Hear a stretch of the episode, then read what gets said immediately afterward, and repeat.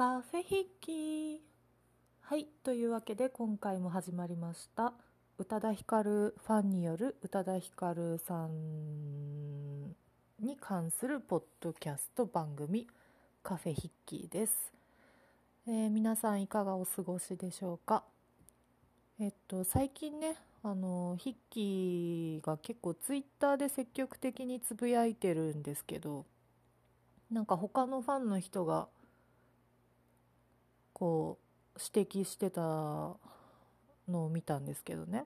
あの結構今回「ピンクブラッド」っていう新曲のことをヒッキーはだいぶ気に入ってるんじゃないかって突っ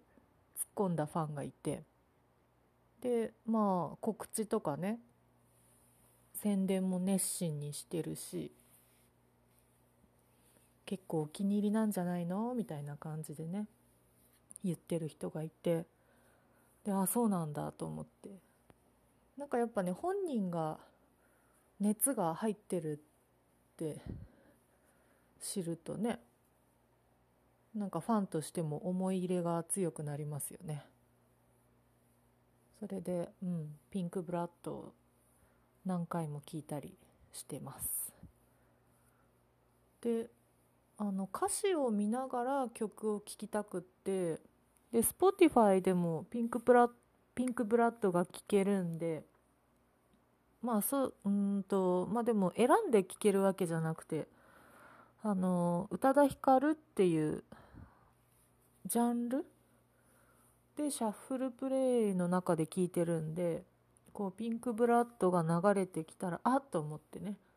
歌詞を見ながら聴こうと思ったんですけどなぜかまだね Spotify には歌詞のデータがないみたいで歌詞が表示されなくってああと思いながらまあ聞くだけ聞いてるんですけどね。早くね登録してほしいなーなんて思いながら。なんでですかねあれ。他の曲はもう歌詞が入ってるのもあるんですけど。うんまあうんまあ YouTube かなんかでね誰かが文字起こししてるのを見るしかないですかねとりあえずは。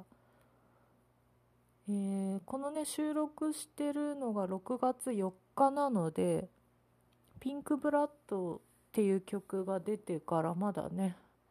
全貌公開されてから2日しか経ってないんでまあなんかもろもろの対応ができてないんですかね。どうなんだろう、うん、よくわかんないですけど。いやーなんかねうん。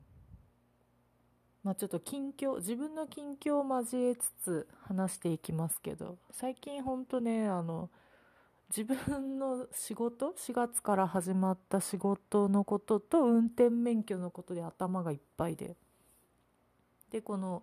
カフェヒッキーの更新もね月に1回になっちゃったりとかしてたんですけど。まあもうちょっとねなんか自分自身のこう楽しみを取り戻したいなって最近思ってて。でまあそう思えるようになったってことは自分の生活とかね振り返る余裕が出てきたのかなと思ったりしてます。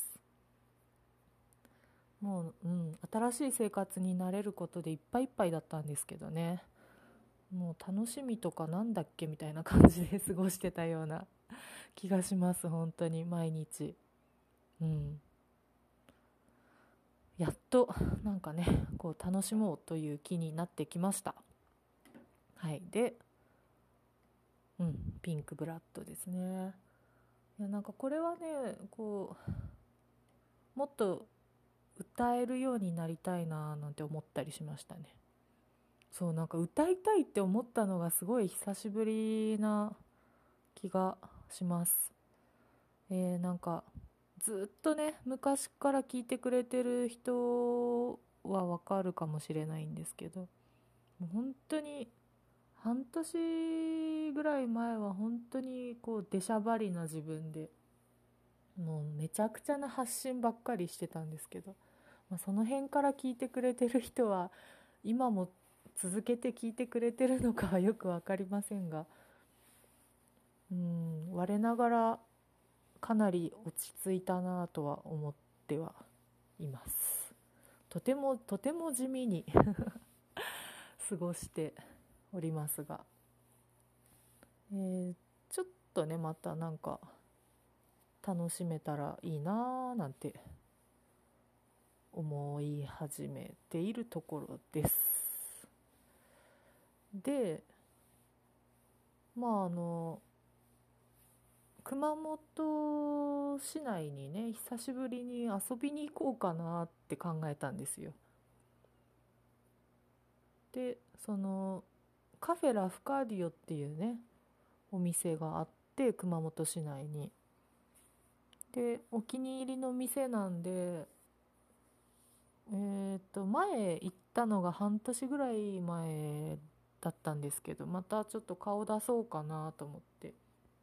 でしかもそのお店10周年なんでなんかお祝いでも持ってこうかなと思って一応電話してみたんですよね。今なんか営業時間どんな感じなのかなと思って。コロナ禍ってこともあるんでね。で2回ぐらい電話したんですけど誰も出なくって。で何ですかね。もしかして今やっぱ自粛してるんですかね。なんか状況が全然わからなくてというのもあの私の部屋にテレビを置いてないんですよね。だからニュースとか全然見てなくて世の中の動きとかまあ、ネットで見ればわかるっちゃわかるんですけどツイッターもねアプリ消しちゃって全然見てないし本当になんか自分が住んでる、まあ、あの熊本県の山都町ってところに住んでるんですけどもう本当にその自分の町のことしか知らない生活をしてたんだっていうことに今日改めて気づきましたね。2ヶ月ぐらいもうテレビのない生活をしてるのでとっても狭い範囲で生きてたんだっていうことにはたと気づきました。はい。まあそんなこん感じなんですけど。あなんか変な話に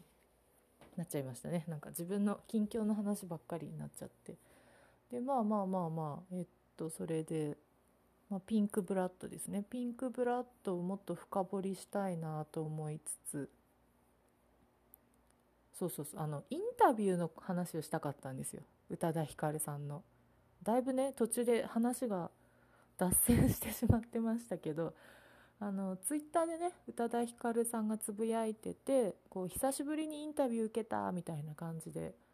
書いてたんで読んでみたんですけどえっとなんか普通の曲メロディーのある曲とラップとの境界が曖昧になってきてるみたいな話をしててインタビューの中で。でなんか宇多田ヒカルさんとしてはラッパーの方が歌手よりさらに自分をさらけ出してるって言ってるんですよね。でまあ宇多田ヒカルさんも曲の中でこうたまに自分自身のことをこうかなり具体的に歌ったりする試みをねしたりしたこともあるらしいんですけどやっぱこうラッパーにはかなわないって思ってるみたいで。うん。まあ宇多田ヒカルさんはこう語呂を大事にして歌詞を作る前にメロディーから入っててでこう母音を合わせていくみたいな曲の作り方をするっていうふうにインタビューにも書いてあったんですけど。なんかあそんなふうに思ってたんだなってちょっとびっくりしましたね。宇多田ヒカルファン歴長いつもりでしたけどなんかラッパーに対してちょっと憧れみたいなものを持ってたんだっていうのは知らなかったのでえー、とても興味深いインタビューでした。まあなんていうか具体的に言うとあの例えば宇多田ヒカル19歳で結婚みたいなね。そういう歌詞をね入れてみたかったらしいんですよね曲に。で確かにすっごい具体的ですよね。もう自分自身の人生の出来事について固有名詞を入れてね宇多田ヒカルって入れて曲に入れ込むっていうのはまあ確かにすごいなと思って。であまあまあまあ確かによく考えたらラッパーってそうだなって改めて思いましたね。あんまりラップってちゃんと聞いたことないですけど。うん。あのまあヒッキーの曲でも DJ DJ なのかよくわかんないですけど k o さんっていう人とコラボした曲があってでその k o さんがラップしてる部分もあったりするんですけどね。結構その歌詞が衝撃衝撃的っていうかちょっとこうグロい部分もあったりして。なんか床？床に吐いたゲロとかっていう歌詞があったりするんですけど。うん。まああとはあれか。あの Too Proud featuringデボンですかね。ちょっと曲名が曖昧ですけど。デボンデュボンその、まあ、誰かと一緒に作った曲があるんですけどそこでラップをしてたような気もしますがまあまあまあ何にせよとにかくヒッキーは結構ラップが好きなんだっていうことが分かったという話です。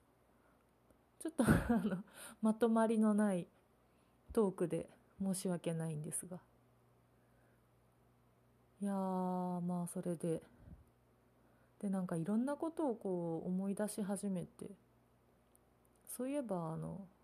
カフェヒッキーっていう店を作りたいからその前身としてこのポッドキャスト番組を始めたんだってことも今思い出したりして。でこうこんな風にね無性に宇多田ヒカルさんについて語りたいなって思った時にリアルで語れる場所があったらいいなって思ってたんですよね。でそういう場所をもう自分で作っちゃえばいいじゃんって思ってたなっていうのを今更思い出しましたでも本当今の仕事はお堅い仕事なので全然ねそんな、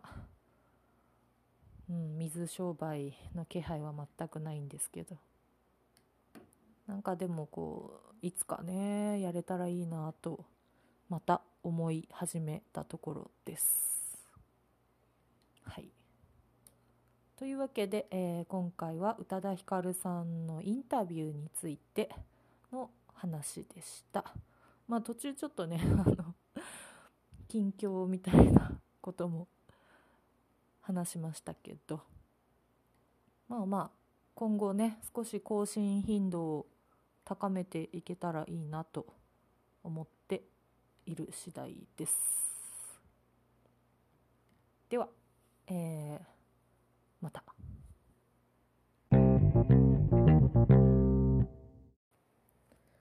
はい、えー、またまた。カフェ筆記の続きです。えー、っとねさっきのトークで終わりにしようかと思ってたんですけどちょっとまだね喋ろうかなと思ったことがありまして、えー、続いております。えっとねあのさっきちょっと近況近況というか何を話したか忘れちゃったんですけどまああそうそうまたちょっとねアクティブになろうかなみたいなことを語ったような気がするんですけど、えー、すごいとんちんかんなこと言ってたなってことに気づいてというのもですねえー、っとそのテレビのない生活をしてるせいだと思うんですけどなんかあんまりねそのコロナに対してなんかのんきに構えちゃっててあのなんですかね。その熊本市内にねあの久しぶりに遊びに行こうかなと思っちゃったりとかして。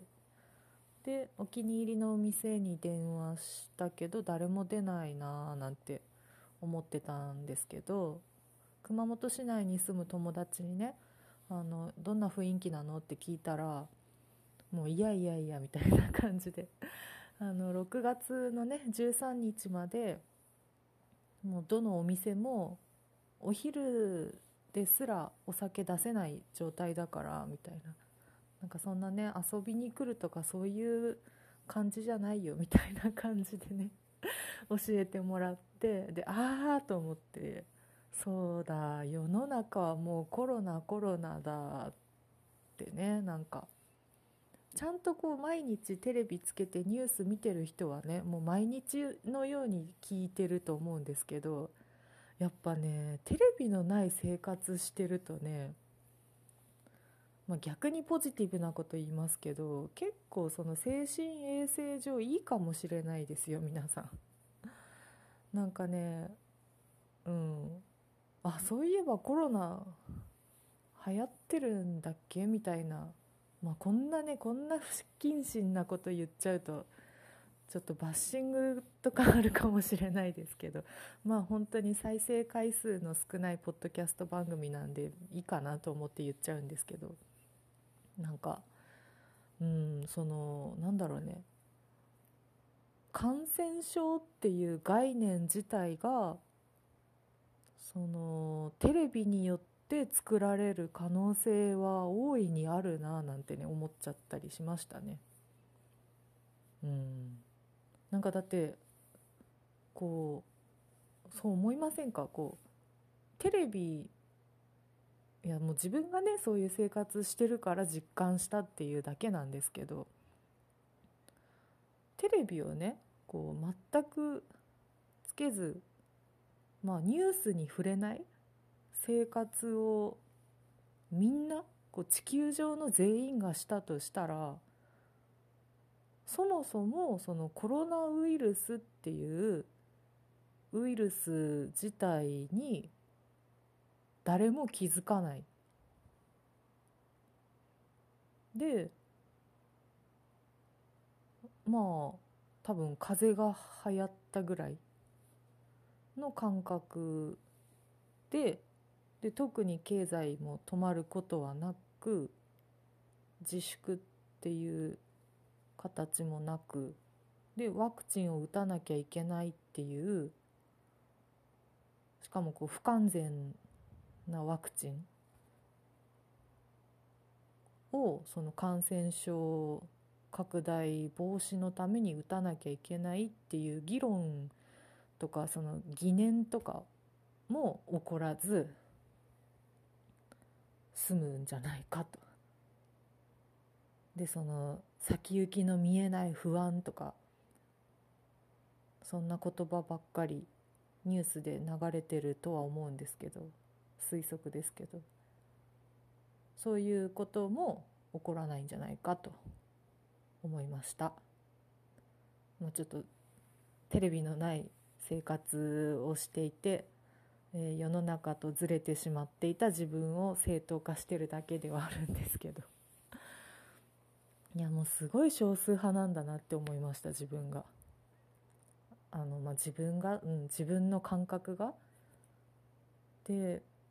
まあ私にとっての現実はうんなんか別に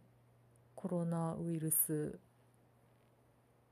の人周りにいないしみたいな。感染したっていう人いないし。まあ数字でねちょっと大和町にも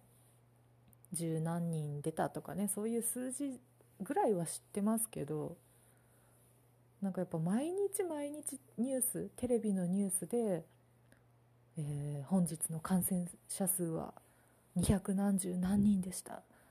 えー、引き続き感染防止のため皆さん徹底して手洗いうがいしましょうって。こう毎日毎日ねなんか言い聞かせられてる人。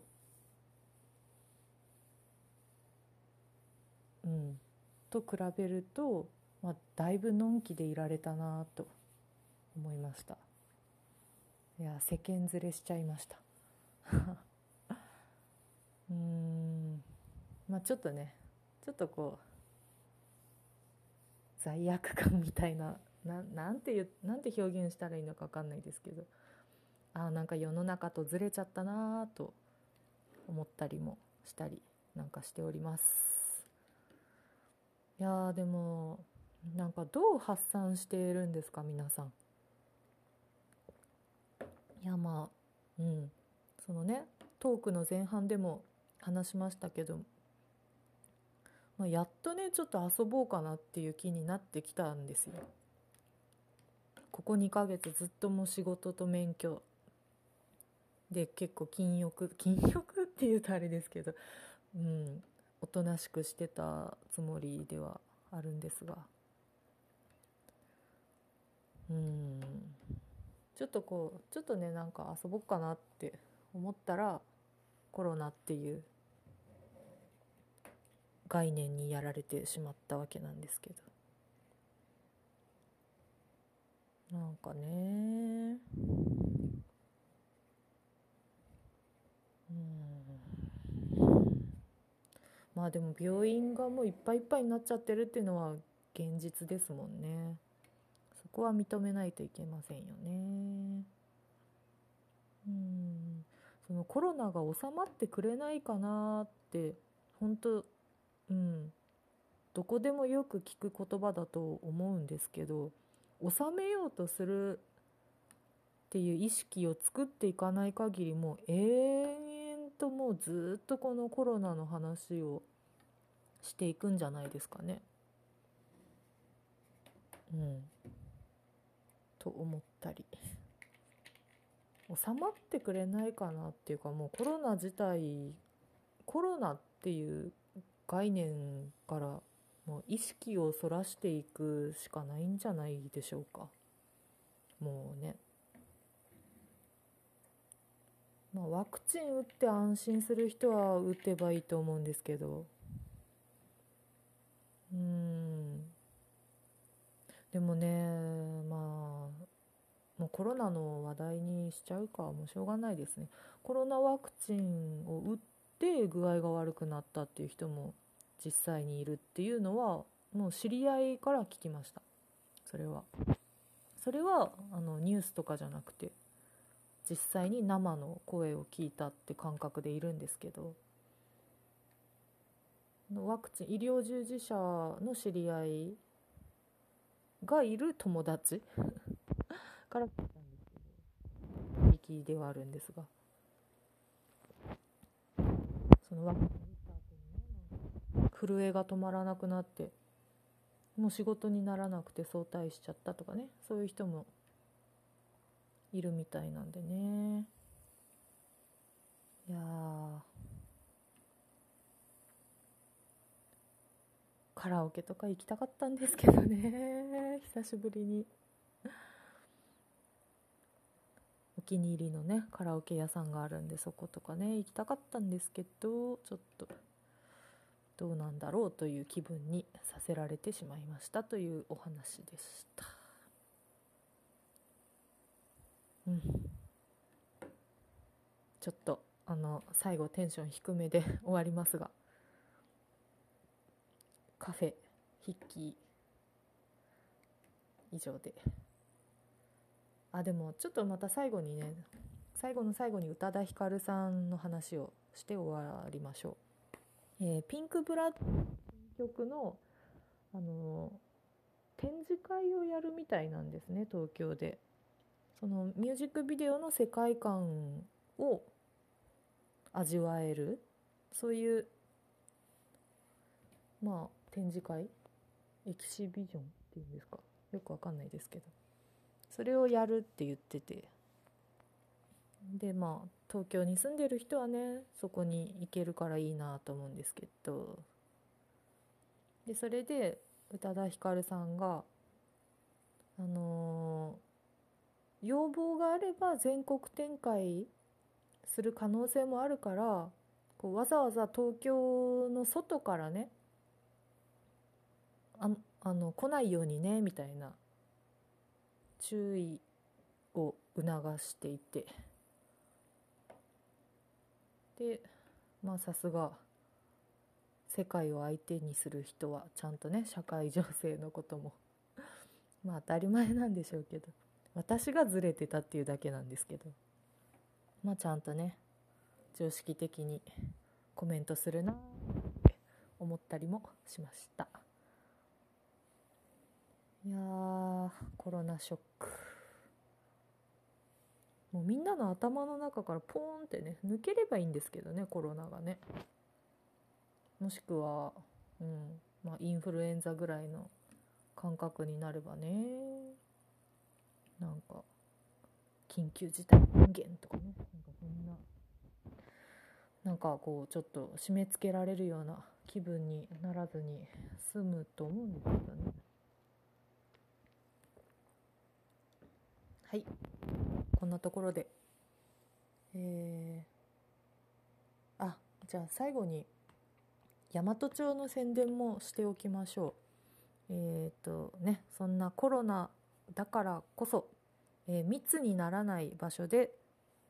遊んでみませんか、えー、大和町ではフットパスという活動がありまして、え、まあ平たく言うと散歩なんですけど大和町内に123コースぐらいあってで2時間ぐらいかけてねこう森や川やさまざまな自然を味わいながら、えー、葉っぱを踏みしめて歩いたりとか鳥の声を聞いたり飛んでいる蝶を追いかけたりとかねしながらこう自然に触れ合おうという活動があります。でまあ大人気なんですよね。もう募集かけてから1日2日で定員が埋まっちゃうぐらい大人気のアクティビティなんですけれどもその別にねそのフットパスっていう枠にとどまらずもう大和町に勝手にね皆さん来ていただいてで森の中を散策してみてもいいんじゃないかなと思います、えー、よかったら遊びに来てみてください。というわけでこう最後はなんか大和町の宣伝で終わってみました。はい。というわけで、えー、今回のカフェヒッキーは以上です。聞いていただいてありがとうございました。